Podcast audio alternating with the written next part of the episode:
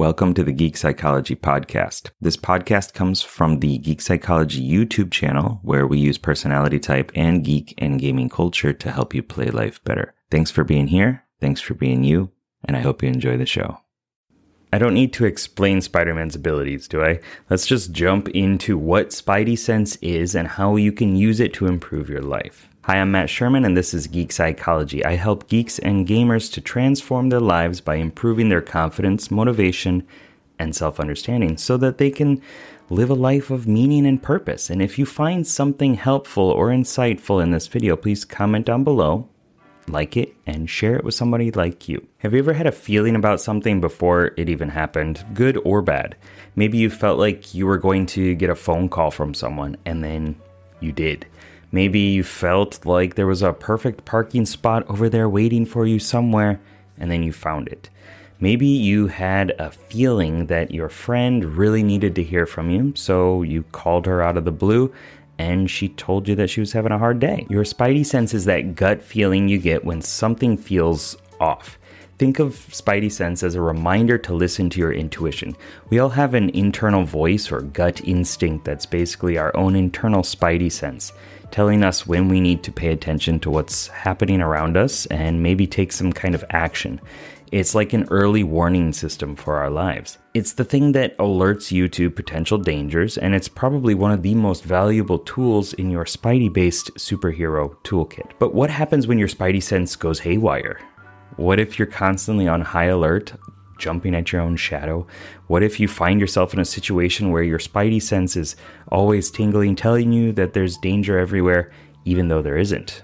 Paranoia and constant stress, that's what happens. If you learn how to use it, you can make your life easier by helping you through these situations faster and better than ever before. So do this exercise. Number one, sit down with a blank sheet of paper and a pen, split it into two columns by drawing a line down the center of the page.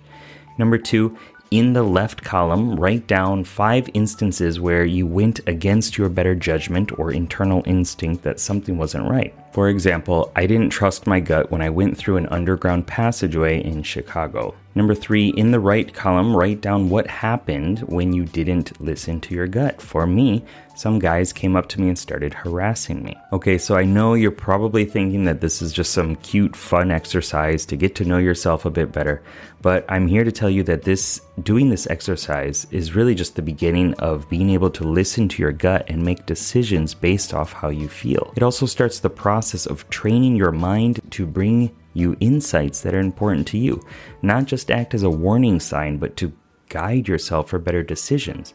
For example, if you start writing down your dreams, you begin to remember them more easily. If you buy a new blue car, you start seeing blue cars everywhere because you told your reticular activating system that it's important to you.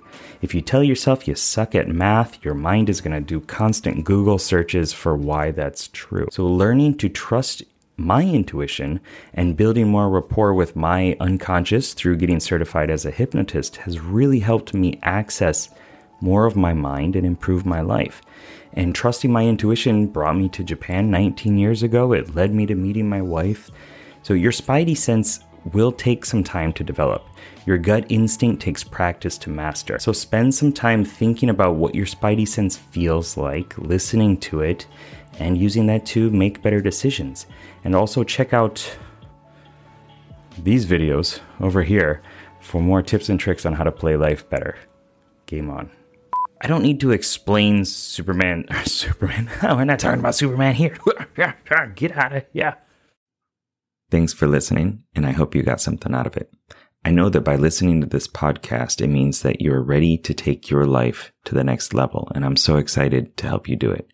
Whether you're struggling with anxiety, lack of motivation, or you're just looking for your spark and purpose, I have many courses and a one-on-one coaching service available to you to help you get out of your own way and be happy. So head on over to geekpsychology.com to get started. See you there.